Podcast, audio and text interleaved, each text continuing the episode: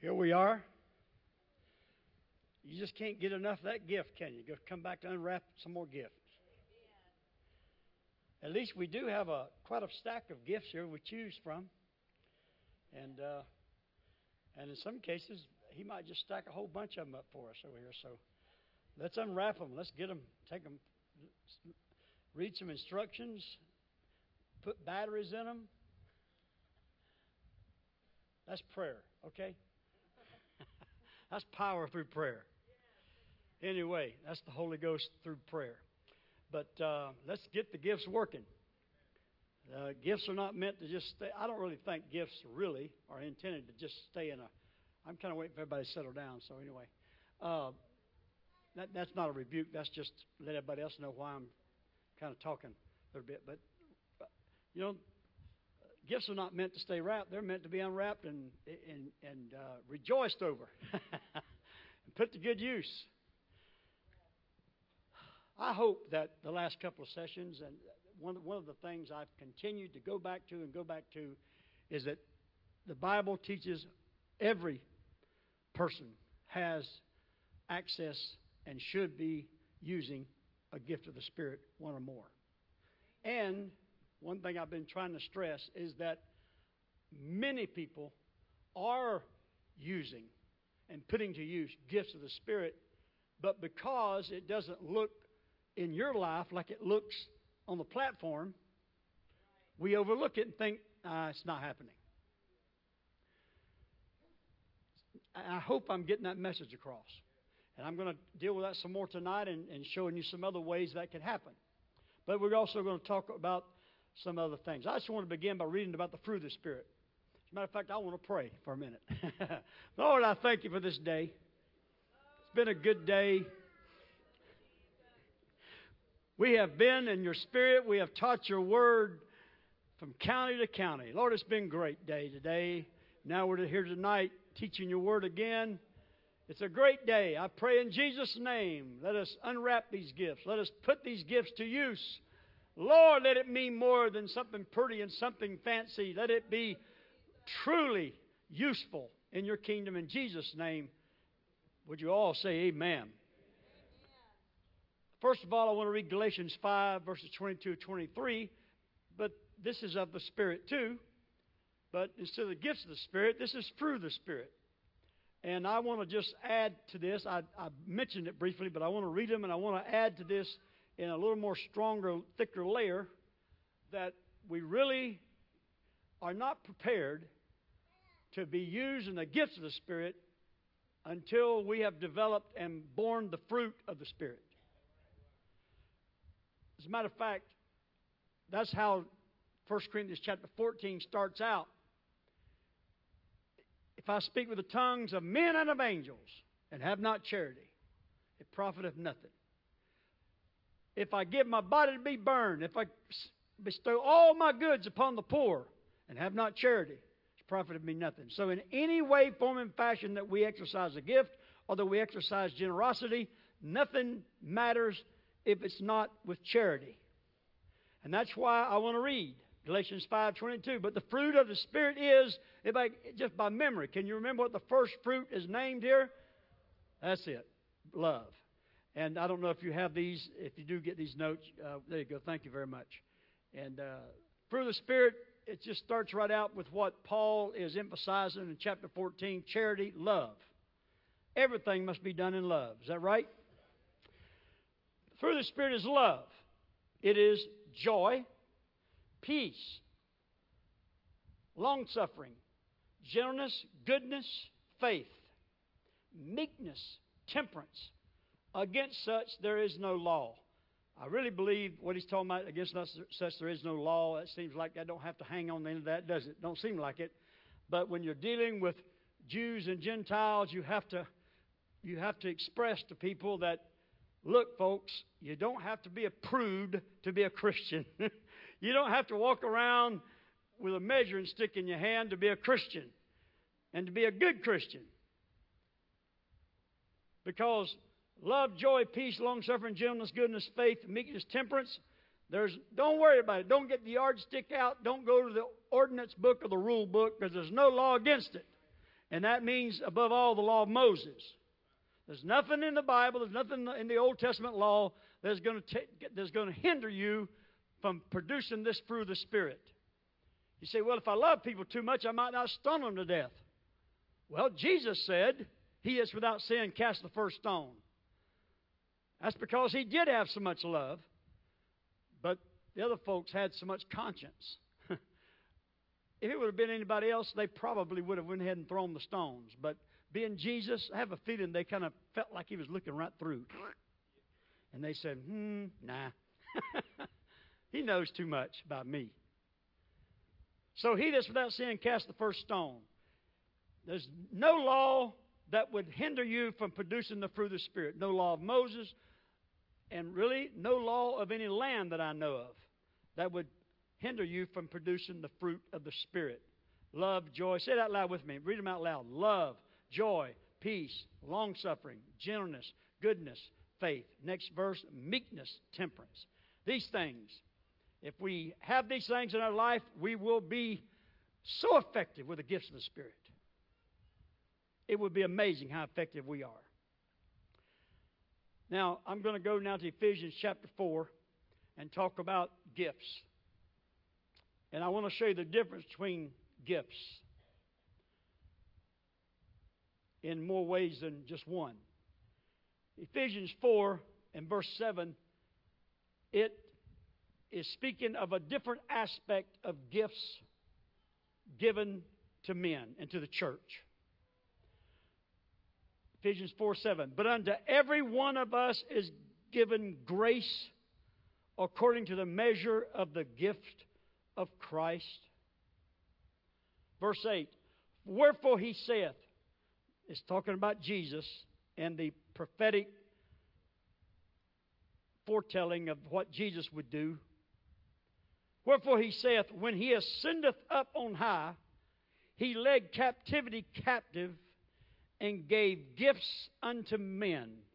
But the next verse is in parentheses, next couple of verses.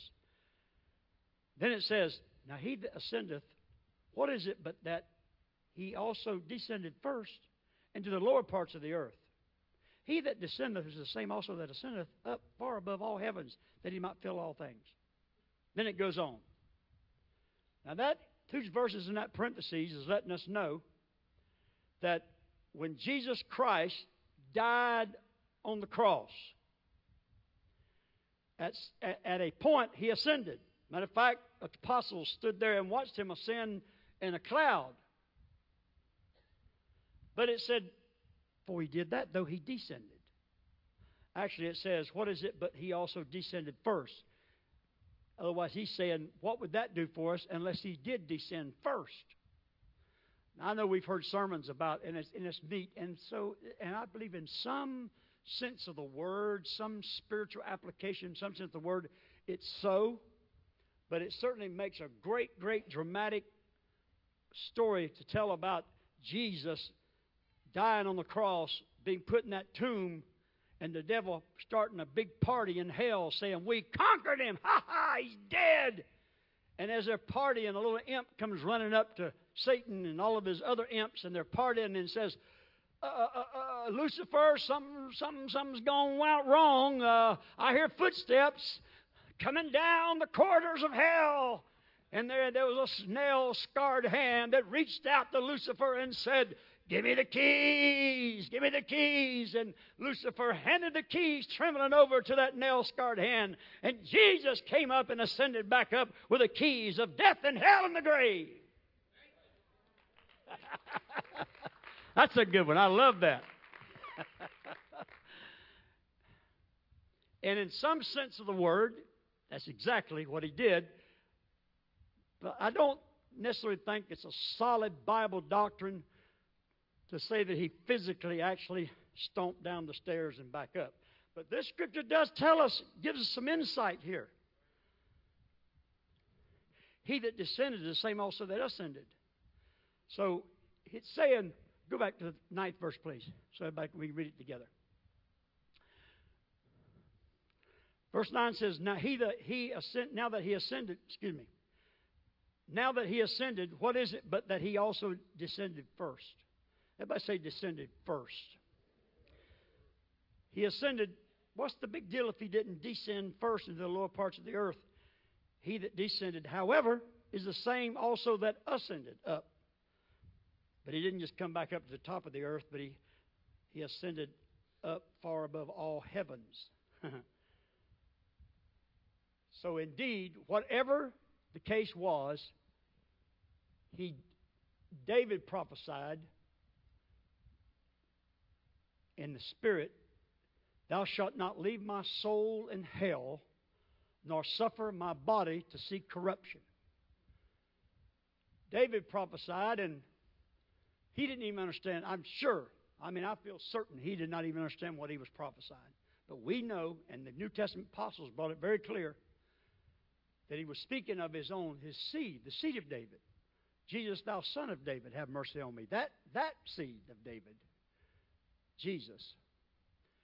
Thou shalt not leave my soul in hell, nor suffer my body to see corruption.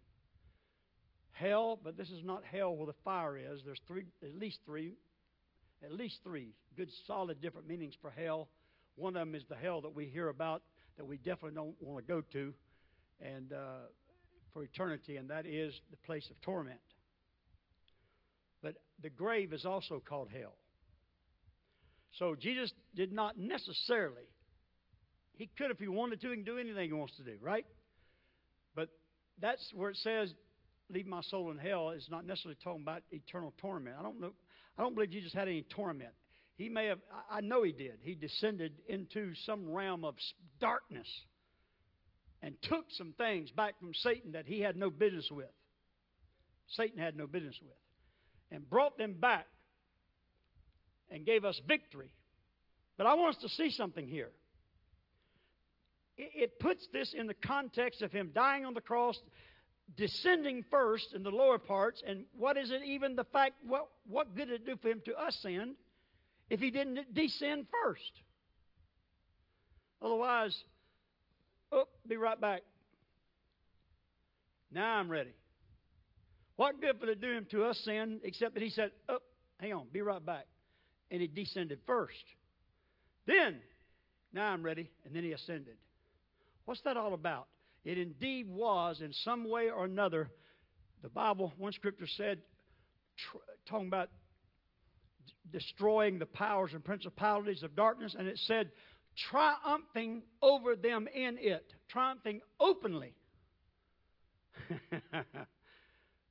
so Jesus Christ, when he beat the devil up good and, and absolutely devastated all the powers of darkness, he did so in a very embarrassing, open way. All hell knew of it. All heaven knew of it. The angels perched over the balcony of glory, no doubt, could look down and say, You go! we got your mansion ready. Hallelujah. In my father's house are many mansions. And then he ascended up. But look, what's this? Verse 8. Let's go all the way back to verse 8. Wherefore he saith, When he ascended up on high, he led captivity captive and did what? It gave what? Now, these gifts I want to talk about because they're not the gifts of the Spirit. These are not gifts that he gave to the saints in the sense of putting a gift in their heart. It's a gift he gave to the saints in the form of a preacher. Let's read it. Let's go to 9 and then we'll move on straight from there. Ah, go to verse 10. Let's just keep going. Let's really move. He that descended is the same also that ascended up far above all heavens that he might fill all things. Now, Ephesians 4:11.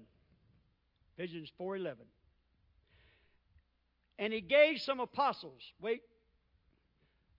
Is that thing freezing up on you? Okay, I'm going to try to be patient. Uh, try to go back to 8 again. I, I know this is five seconds. Five, four, three. I just want you to see it, and I won't make y'all wait anymore. It's they're just having problems with the computer. I, it needs air. Y'all back up. I'm kidding. How many Pentecostals it take to run a computer? Four. I'm having fun. I thank y'all for being having a good spirit. Verse 8 Wherefore he saith, when he ascended up on high, he led captivity captives and gave what? Come on, help me out. He, he led captivity captive and. Now go straight back to verse 11. Because you see those two verses in between are in parentheses. You understand? I just kind of let you know. Verse 11. He gave gifts to men, and he gave what? So, what are the gifts that were produced by him saying, Oh, wait a minute. Now I'm ready. Now I've got some gifts that I'm going to give you that is really going to be worth something.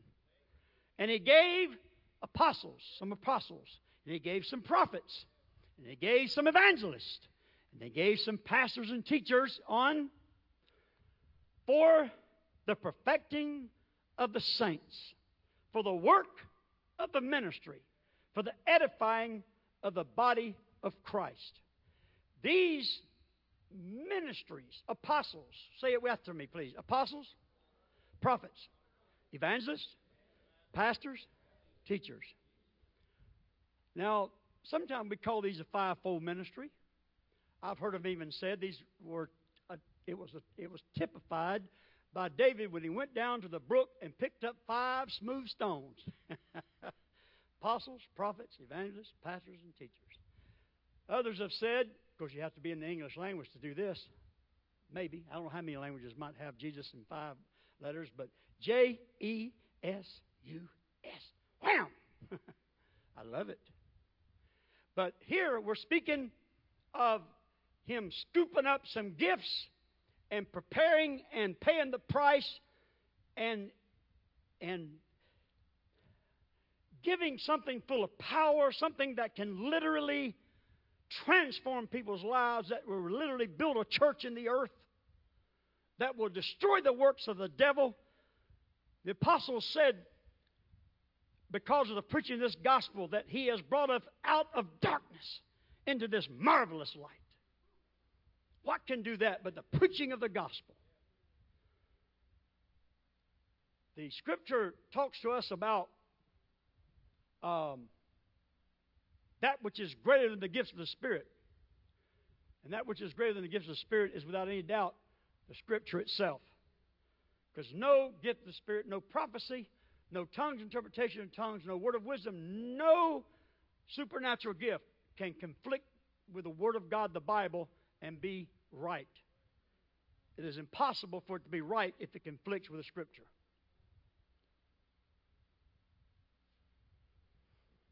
Because the Word of God, He even exalted His Word above His name. The Word of God is above all things. Everything else that we have, gifts of Spirit, and everything else is measured and is judged based on the Word of God, the Bible. So he gave gifts unto men. He gave some apostles, some prophets, and some evangelists, and some pastors and teachers. And the reason I know this does not mean that he gave some people apostles, but over here he didn't give them apostles, but he gave some other people prophets. It doesn't mean that. The reason I know it doesn't mean that is because I know the Apostle Paul served in more than one of these capacities. So I know it doesn't limit that. So the word some here does not mean some people got apostles, but, but they didn't get prophets. But these over here got prophets, but they didn't get apostles. That's not what it means. He gave some of each kind of ministry, and he gave it for a reason. Verse 12, for the perfecting of the saints, for the work of the ministry. What's it for? Let's say it like it is. Apostles, prophets, evangelists, pastors, teachers, for the perfecting of the saints, which we all are. One little boy was trying to defend his father's ministry and his honor people were talking about saints, and he said, My dad's no saint, he's a preacher. well, Lord, let me be a saint first and then a preacher, all at the same time. I don't have no reason, have no cause to preach if I can't be a saint of God. Being a preacher don't exempt me from what the saints live by. Being a preacher causes me to live by that and then hold myself by the grace and mercy of God to a higher standard. Though I, I fear that I lack greatly. But I, however, strive greatly. And we do this to, for the work of the ministry, for the edifying of the body of Christ. What's the gifts of the Spirit to do in the church? Seek that you may edify. So the apostles, prophets, evangelists, pastors, and teachers are gifts. They're not gifts that are given to a preacher. I'm, as a pastor, Pastor Jason does not have the gift of pastor like you might would have the gift of faith. God doesn't give to a man, I'm giving you the gift of pastor and I'm giving you the gift of apostle. The man or the woman, the person themselves is the gift according to these scriptures. He gave gifts to men. And what was the gifts? He gave apostles. He didn't give a man the gift of apostlehood. He gave the person who is an apostle to the church. I thank God for that. I was, my wife and I were listening this afternoon to a preacher that my wife and I both love and miss on this earth very much told my wife, I said, I pray, oh, I wish I could hear his voice again. I know that's a recording, but I wish I could just hear his voice in person. And my wife said, Well, we'll hear him in, on the other side. And I said, Yeah, but you know what? There's some, some things in the Bible that makes me believe that he may not sound the same over there. and out of one thing, he won't be preaching the same thing over there. If he's speaking, he don't have to preach redemption because we're going to have it made already by then. But Brother J.T. Pugh, one of my most favorite preachers of all time. He had such a way of putting things. He was talking about our experiences in God. And I thought I listened to him speak and I thought, Lord, what a gift that you gave my life. When J.T. Pugh came through my life, what a gift he gave to me in the man, J.T. Pugh, and his ministry that he was, and so on. Verse 13, please, we can go on till we all come into the unity of the faith. Why do we need all this? So we can perfect the saints to the edify the body of Christ. Preach, teach, apostle, prophet, everything that goes with the pulpit ministry, preaching ministry, whether it's behind a pulpit or not, but preaching, teaching, ministry, so that we can come to a point where we can be beneficial to each other as the body of Christ one to another. I can assure you of this and Apostle Paul proves that even in the very book of 1 Corinthians that we're teaching from tonight, that without the guidance of a pastor or an apostle as he was, it would be utterly chaos. oh yeah. He said he would say, he said, he said anybody come from the outside and look at the way you're acting, they'd say you're all mad. What's that? Insane. oh. So without the gift of apostles, prophets, evangelists, pastors, and teachers, the gifts of the Spirit would be utterly chaos. But by the Word of God, according to the Word of God, the gifts of the ministry, the fivefold ministry. And it's to, and it's to continue to work that way till we all come into the unity of the faith and of the knowledge of the Son of God unto a perfect man, unto the measure of the stature of the fullness of Christ. Grow, grow, grow, grow, grow, and grow some more. And then edify, edify, edify in unity, gifts of the Spirit, gifts of the Spirit moving among us until we come to the perfect man. That's saying a lot, isn't it? Until the measure of the stature of what? Fullness of Christ. That's a big mouthful. But preach, teach, prophesy, apostle, pastor, go at it. And then direct and teach and put set in order. Let all things be done decently and in order. That's what the Apostle Paul was doing. That's what he's doing in these chapters of, of 1 Corinthians. So that when then we are come to the unity of the faith, perfect man, fullness of Christ. Verse 14. That we henceforth be no more children tossed to and fro. He did call these same Corinthian people back in the first chapter, babes. That weren't women either, that's talking about babies. that we henceforth be no more children. strike that. Tossed to and fro and carried about with every wind of doctrine. Hey, you know, when I'm enjoying, you folks look like you're enjoying this so much, I'm enjoying it so much, I have a tendency to want to say something that's funny, and I don't know how to be funny.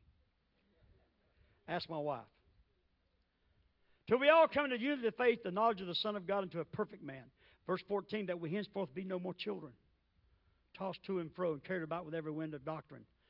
Understand, have you ever seen anybody in your life that this has happened to?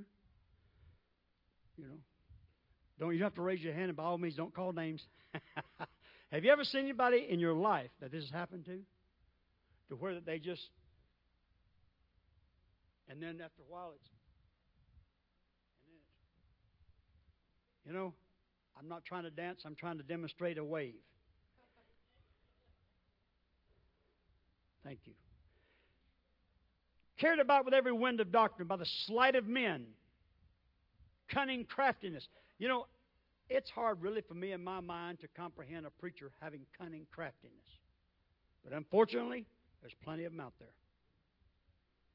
And that's why the Bible says, Know them that labor among you. We need a pastor. We do. We need a pastor. We need a church that we can go to, we can be a part of. People can, can pray for us and, and really watch after us, in a sense of the word. Not judgmentally, but in, to encourage and help us. Go to a church, watch after one another. Let the pastor help watch after you. The ministries come to the pulpit apostles, prophets, evangelists, pastors, and teachers. The church is moving in the gifts of the Spirit prophecy, faith, miracles, tongues, interpretation of tongues, and all the things that God would do in the gifts of the Spirit. But under the direction of the gifts that is the five-fold ministry themselves so that we're not immature, tossed to and fro. If, it, if at some point, if we want to really grow and be steady, we, it's just the way it is. And, and I pray that you won't have to go through the storms of life until you're just ragged to learn this. I pray that it's not so. But we will never really get solid, rooted, ground and established until we figure out that we need to get in a local church and stick it out. And have us a pastor and love him and stick it out.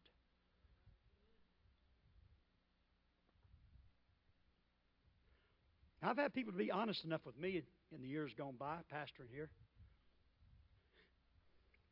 that when they came to the door, you know, I always said if I'm going to be man enough to preach in the pulpit, I'm going to be man enough to shake their hand when they leave. and that's not the only reason. Come to the door and say, you know what? You preached something three weeks ago, and I just didn't agree with you at all whatsoever. But you know what? Three weeks later, you know what? You turn out to be exactly right. I know that sounds braggadocious. But that's really, really the way it ends up working out. You question things, and you know what? Good pastors are not necessarily offended by that. As long as you don't create chaos in the, in the congregation. You understand? If you ponder things in your own heart, well, Mary, the Virgin Mary, pondered it in her heart. She didn't understand what was going on. Plenty of people pondered things in their hearts, in the new apostles even. They didn't understand what was going on at the moment.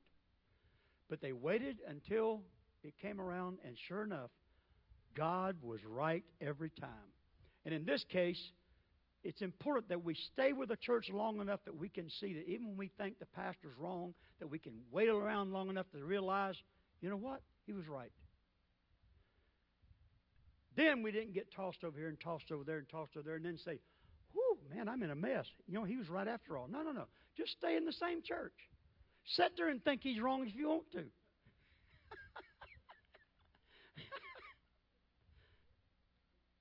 Some of y'all not laughing because you, you know exactly what I'm at. You're there right now. yeah, you are. But but really, I've had people be honest enough to tell me I, I didn't agree with you three weeks ago, but, and I have had a couple tell me I don't think that's right, and then a few weeks later come back and say I was wrong. You were right.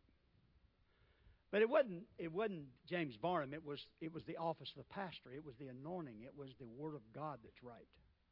And it was the way that the anointing helped the pastor or the apostle or the prophet explain the Word of God that was right. I'm not pastor now. I'm saying this in behalf of Pastor Jason or whoever else may be in your life. Not only the pastor, but apostle, prophet, evangelist, pastor, and teacher. Please, it is true. Bottom line, it's just the way it's going to turn out. This is one of those things. Don't go all over the place and then come back and say, you know what, on that Wednesday night when you spoke that on whatever it was, February, what is it, 16th, 17th, 18th, whatever. Do you know the what? You were right. You know, I, I got my brains beat out out there trying to figure it out, but now I know you were right. What, what was I right about? I was right about the fact that you need a pastor. That's what I'm right about. I'm right about the fact that even if you don't understand or agree with the pastor, stick with the church and stick with the pastor anyway and see how it turns out. Don't jump here and jump there. Don't get your, don't get your emotions all in a hot flash.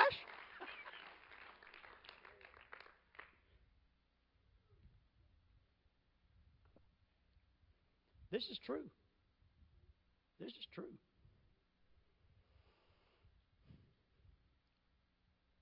Sleight of men, cunning craftiness, whereby they lie in wait to deceive. I can't even imagine a preacher doing this, lying in wait to deceive. But they're out there. But God wants you to stay in a church, stay with a pastor, get, gain confidence. Nobody's perfect. Our pastor's not perfect. No other pastor's perfect. This church is not perfect. No other church is perfect. And you've heard it said before if another church was perfect, I went there, then it wouldn't be perfect anymore because I'm there.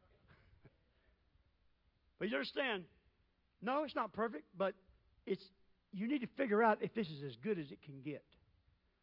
And this is as good as it's going to get. And I can guarantee you, go where you want to go, this is as good as it's going to get. Except that we will continue to grow here Right? But it, otherwise, we don't have to go other place seeking something better. I'm just letting it fly tonight. Are you are you mature enough to receive it? I'm just I'm just letting it go. Okay. And then it said, speaking the truth in love, verse 15, that by that doing that may grow up in unto him in all things, which is the head, even Christ. Verse 16 from whom the whole body fitly joined together and compacted by that which every joint supplieth, every joint supplieth, every joint supplieth. It takes every joint to supply. It takes every member of the church to truly perfect the church. It takes every person functioning, unwrap that gift, get that gift out, get it in your hand, get it powered up, get it working, get it moving, because that's what it takes for us to come to that point of perfection that every joint supplieth according to the effectual working in the measure of every part, maketh increase of the body unto the edifying of itself in love. We're, about, we're right back to love again. How about that? So you really can't function in these other things if we don't have the fruit of the Spirit. Now, I want to take just a little bit more here and and, and just go a little bit more into the gifts of the Spirit. I just want to just. I'm back to 1 Corinthians chapter 12 with verse 8, and we're going to go down through that chapter there a little bit. For to one is given the word of wisdom, to another the word of knowledge by the same Spirit. These are gifts of the Spirit now. Now we're in the church. It could be the preacher, it could be the apostle, pastor, teacher in the pulpit, or else, or it could be on the back row, front row, middle row. Here at Souls Harbor, we don't have backslider rows, rows. We don't have backslider seats at Souls Harbor. You can't sit back far enough, Brother Autry, to be a backslider here. He's an usher, folks. you can't sit back far enough to be a, uh, to be a backslider here. We don't have backslider. We don't have we don't have hypocrite pews. If they're here, we just we just shout them out, sing them out, pray them out, and let the church roll on. I'm just talking about how good I feel about His church tonight. Everybody shout hallelujah. hallelujah. the word of the gift of the Spirit, the word of wisdom, the word of knowledge. The word of knowledge. The Lord shows me that you have aching in your bones when you wake up in the morning. But the Lord wants you to know it's going to be okay because it's all part of the growing spell. Now, the word of knowledge, hey, many ways to explain. This is my way, so I got the microphone. Word of knowledge. Now, I, I'm doing that, and we might can know that, but example, I have to be simple. Now, he, it's not, it's knowledge. It's not some word of prophecy or discerning of spirit. It's just knowledge that I don't have, and he knows I don't have the knowledge, but he has it. And when I come up to him and say, You're having those aching in your bones every morning, but it's going to be okay. And it's like, How do you know that? Wow, how do you know that? I ache every morning when I get up. I ache for breakfast. Before breakfast. I ache. How does he know that? Wow. He must be a man of God. Tell me something else. And now you're going to be healed. I believe it. Healed. That's the way it works. That's the way it works. Gifts of Spirit is to build your faith, to edify, so that what comes next, you believe it.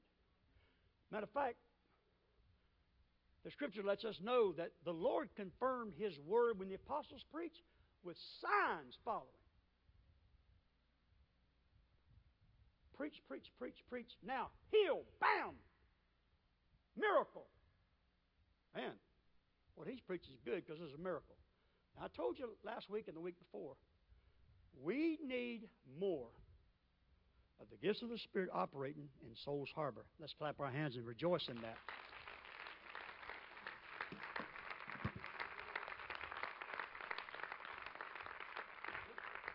One more thing I want us to rejoice about.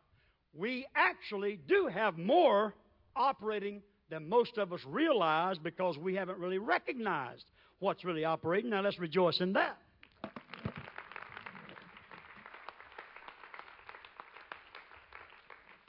And the gifts and callings of God are without repentance. What does that mean?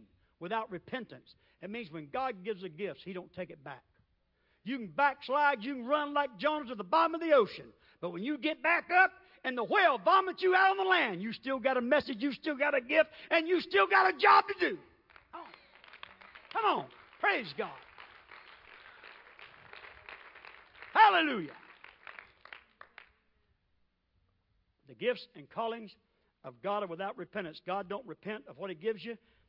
The fact is, some people can absolutely backslide, absolutely be as corrupt as they can be, and still operate in the gifts because God don't take them back.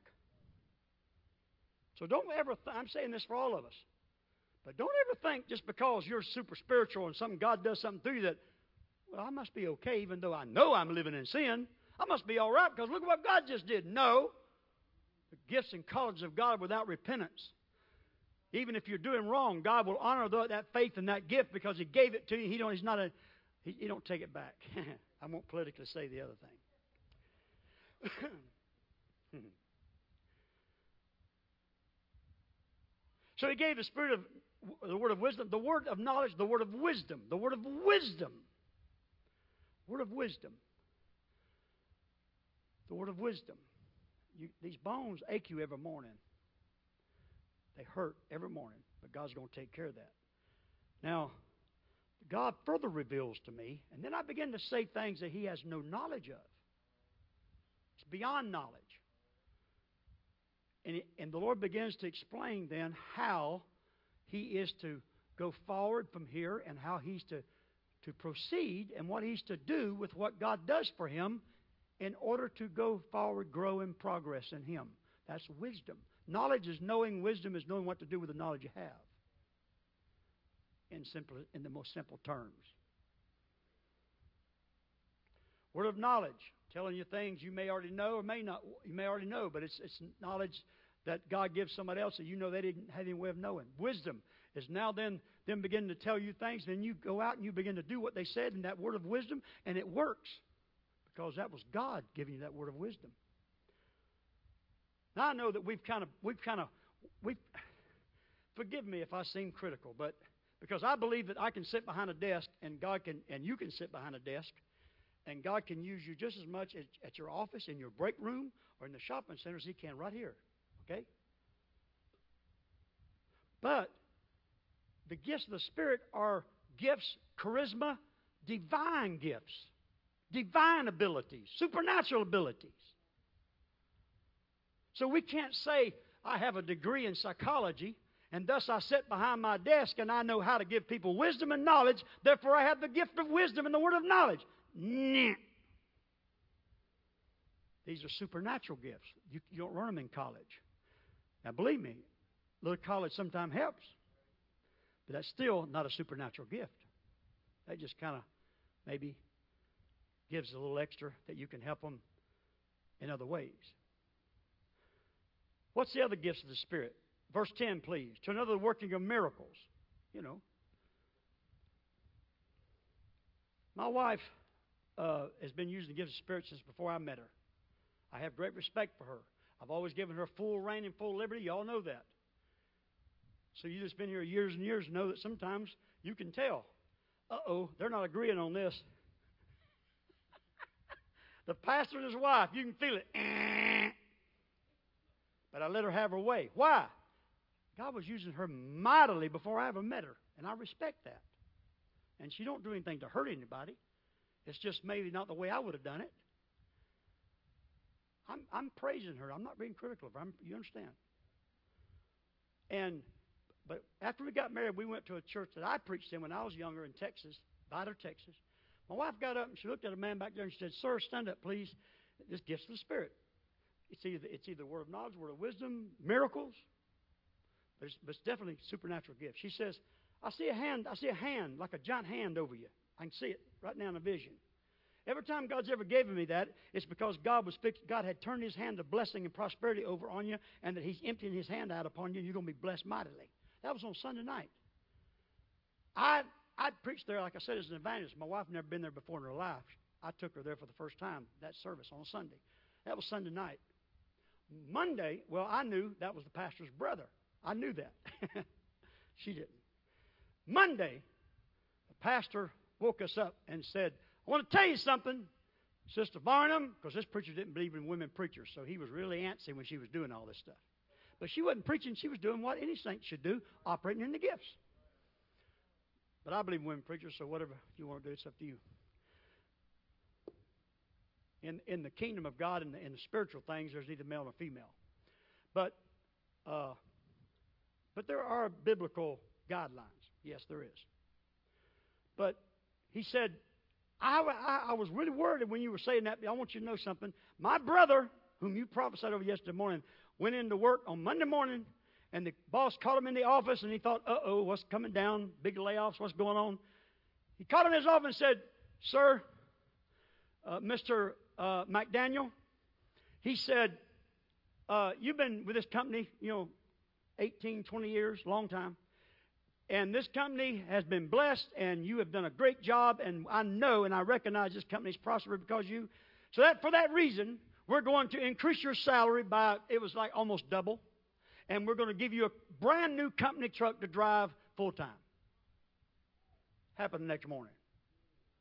That's what you call either gift of faith. I don't care if you call it gift of faith, working miracles. I want it. Speak it to me. I can tell you, Naomi Butler Varnum is mightily using the gifts of the Spirit. And I'm just telling you, whether you whether you sometimes think she goes overboard or not, I don't know. But don't tangle with her. I made that mistake. I know I'm a husband, so it don't mean everything it does for you. But I'm telling you, God's going to stand by her, and I didn't found that out. Don't don't mess with her, please. That's right. I'm serious. I'm talking very plain, very mature to you. I'm looking at the clock, trying to behave. So other other other supernatural gifts, discerning of spirits. A lot of you have a gift of discerning of spirits, but you don't give it any mind. Whether it's a shopping place or whether it's your neighbor or a, relative or in this church when you walk in, There's people you see and you think, I don't want my kids near that person. Discerning of spirits. Have they done anything yet? Do you see their police record? No. Supernatural discerning of spirits. God's protecting your children by giving you supernatural discerning of spirits. We just don't we just don't realize it. And it could be a you know a thousand other things. Discerning of spirits. Tongues, interpretation of tongues. That's the one we see and know the most. You know, there was a guy when I was growing up. I'm sorry, this is funny. God knows I don't mean to be disrespectful, but when I was a kid, this was really funny. Really funny. We had fellowship meetings, and there was this one preacher that always got up there, and he, he always spoke in tongues for about 30 minutes and gave a 30 second interpretation. I'm only exaggerating a tiny bit. He really did. It was. It seemed that way. And here's the way it was: a sandanadi, a kandanadi, a handanadi, and one more donadi. I can't remember what it was. And it was those four things over and over and over again.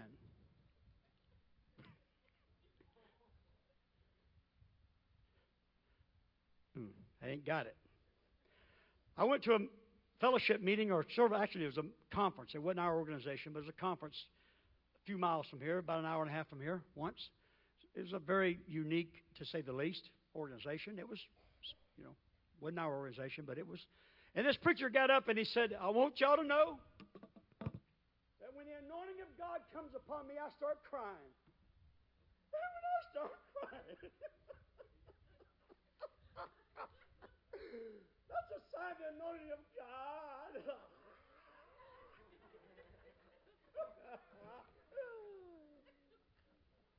Sala, sala, sala, sala, sala.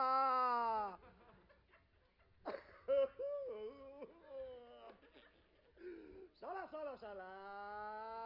Say, I say, I say, I say. I say, I say, I, I, I, I, I, I say, I say, I say.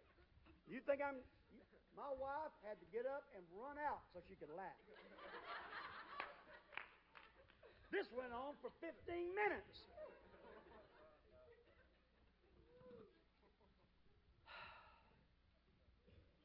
Folks, look, if you get that bad off, just, pardon me, shut up. but we get so afraid that we won't do anything, right? Many times. We're so afraid we won't do anything. Now, someone said to me the other day, and, and, and it's true. The Old Testament says if someone prophesies don't come true, he is a false prophet. And that's true. But here again, that wasn't a person with a spirit of, I mean, with a gift of prophecy. That was a person who was a prophet. Now, I don't want to. I don't want to try to act like it's not important that we be exact and right with the gifts of the Spirit. But I believe it. It appears to me in the New Testament. Matter of fact, these very chapters in here that Paul's writings is is to say, I don't forbid people to speak in tongues, even though the people were going crazy speaking in tongues. They had all the funny stuff I just said and about a hundred more going on in the Corinthian church. And yet, he said, forbid not to speak with tongues. Are you kidding me? If people are that off their rocker, you'd think he'd be saying, stop all that speaking in tongues so you can get it right. But he didn't, did he? He said, forbid not to speak with tongues. So in the New Testament church, among the laity, the saints, there seems to be a little more patience, a little more ease that God has for us so that we can learn, that we can grow, we can perfect.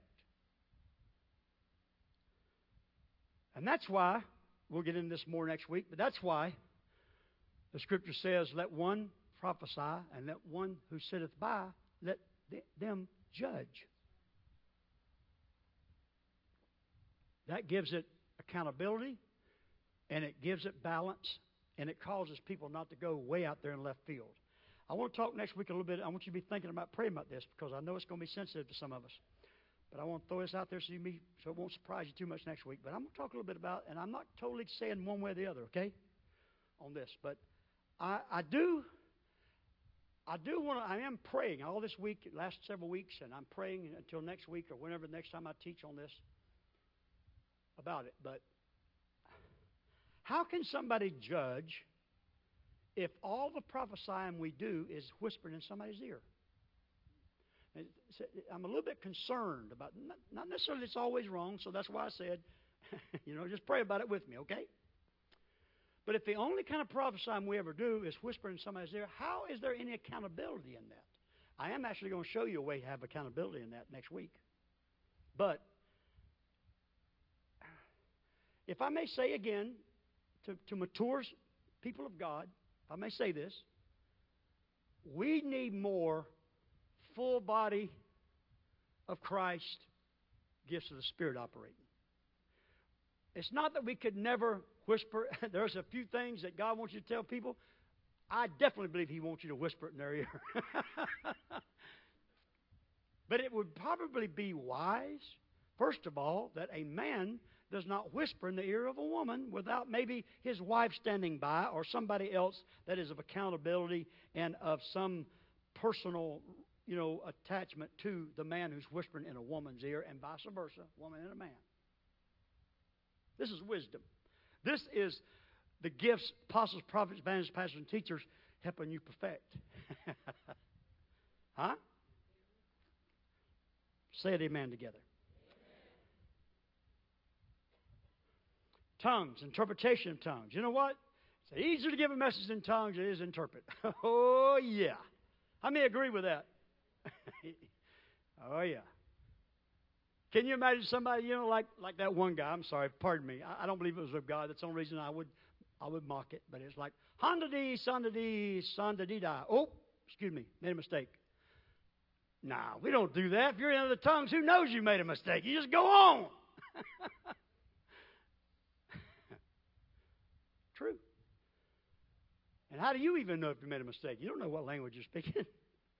So, yeah, giving a message in tongues, yeah, we, we, got, we got courage for that.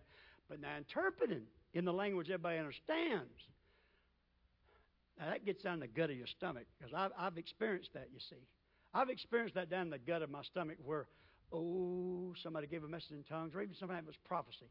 And it was just, oh, some of you going to know what I mean.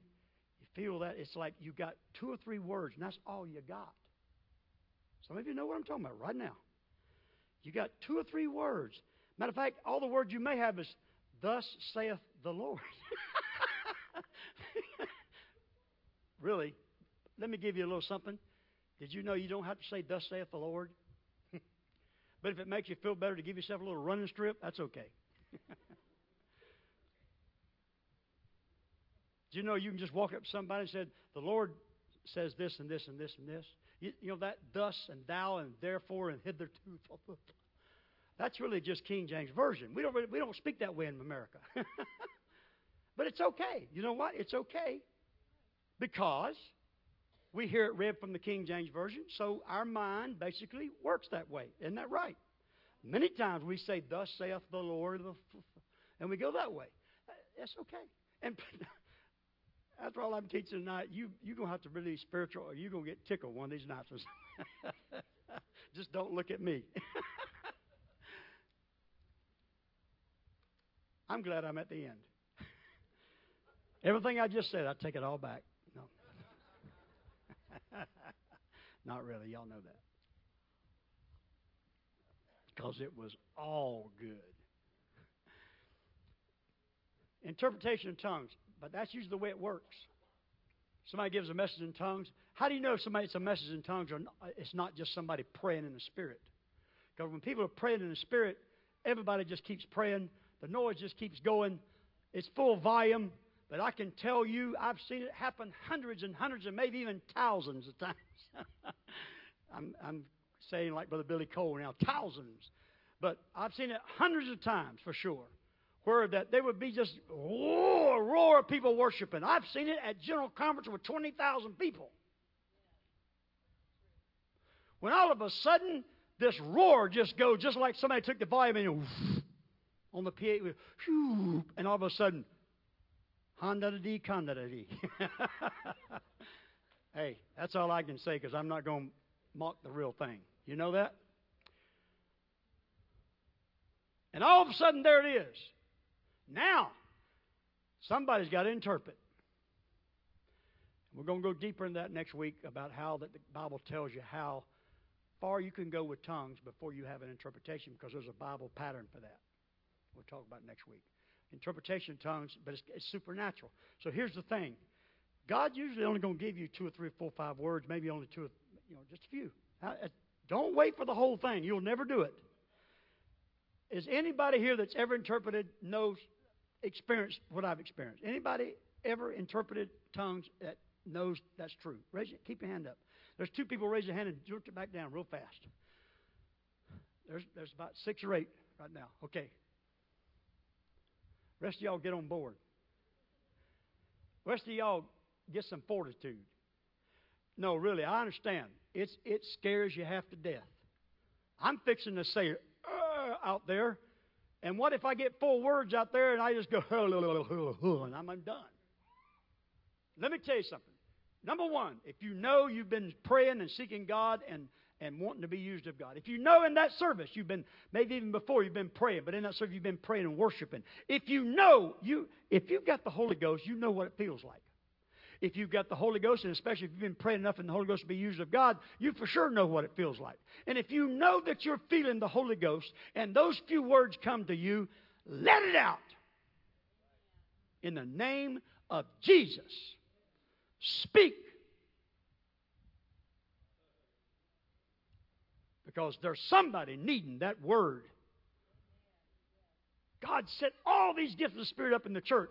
Why? So we could have scriptures to read and spend time on Wednesday night? No, He wants you to unwrap it, get it in your hand, power it up, and use it. Let's praise the Lord together, shall we? Woo! Praise Him together. Hallelujah. Hallelujah. Hallelujah. Praise Almighty God. Praise Almighty God. Praise the name of the Lord Jesus. Let's pray a minute, each of us, all at once, but each of us pray. Let's pray, God. The Bible said, seek after the gifts, seek after the best. So let's pray in some way about what I've been teaching about, okay? Just start praying. Lord Jesus, I pray that you would help me. Help me, Lord. Help me to get powered up enough in the Holy Ghost that I get away from my notes.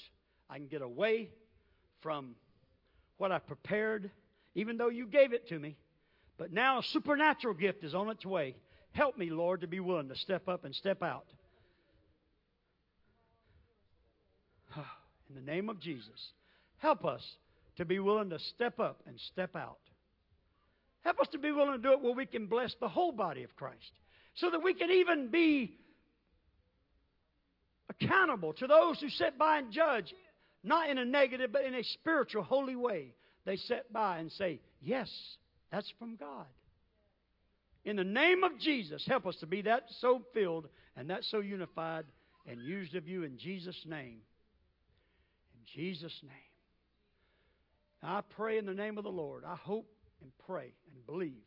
I believe that Pastor is going to be absolutely astounded within the next few days and services at how that some of you are going to step out and be used of God. Now listen, if you're going to go by this, and the pastor says, well, hold, on just a minute, brother, hold on just a minute. That's not bad. That's just working together. That's him, hold on just a minute. And he finishes his thought, or he does what, and then he says, okay, now go ahead. Because the Bible said the spirit of the prophet is subject to the prophet. Subject, what does that mean? Submitted. That means the spirit of the prophet subject to the prophet. That means if there's a, if there's a prophecy in me, I can use wisdom as to when it's given. Spirit of the prophet is subject to the prophet. God bless you, and it's also subject to other prophets that judge. Okay? I believe Pastor is going to be so blessed to see miracles, faith on a level of the supernatural gifts in this church. Would you love to see that happen? I'm not asking you to volunteer. I'm just asking you, would you love to see that happen? Wave your hand before the Lord or clap Do somehow let God know, let all one another know. See there? Everybody that I can see in here would like to see that happen. So, Lord, let it happen. Lord, use us, I pray. Lord, speak to us, Almighty God, in Jesus' name, for your glory. Hallelujah. Amen. Thank you.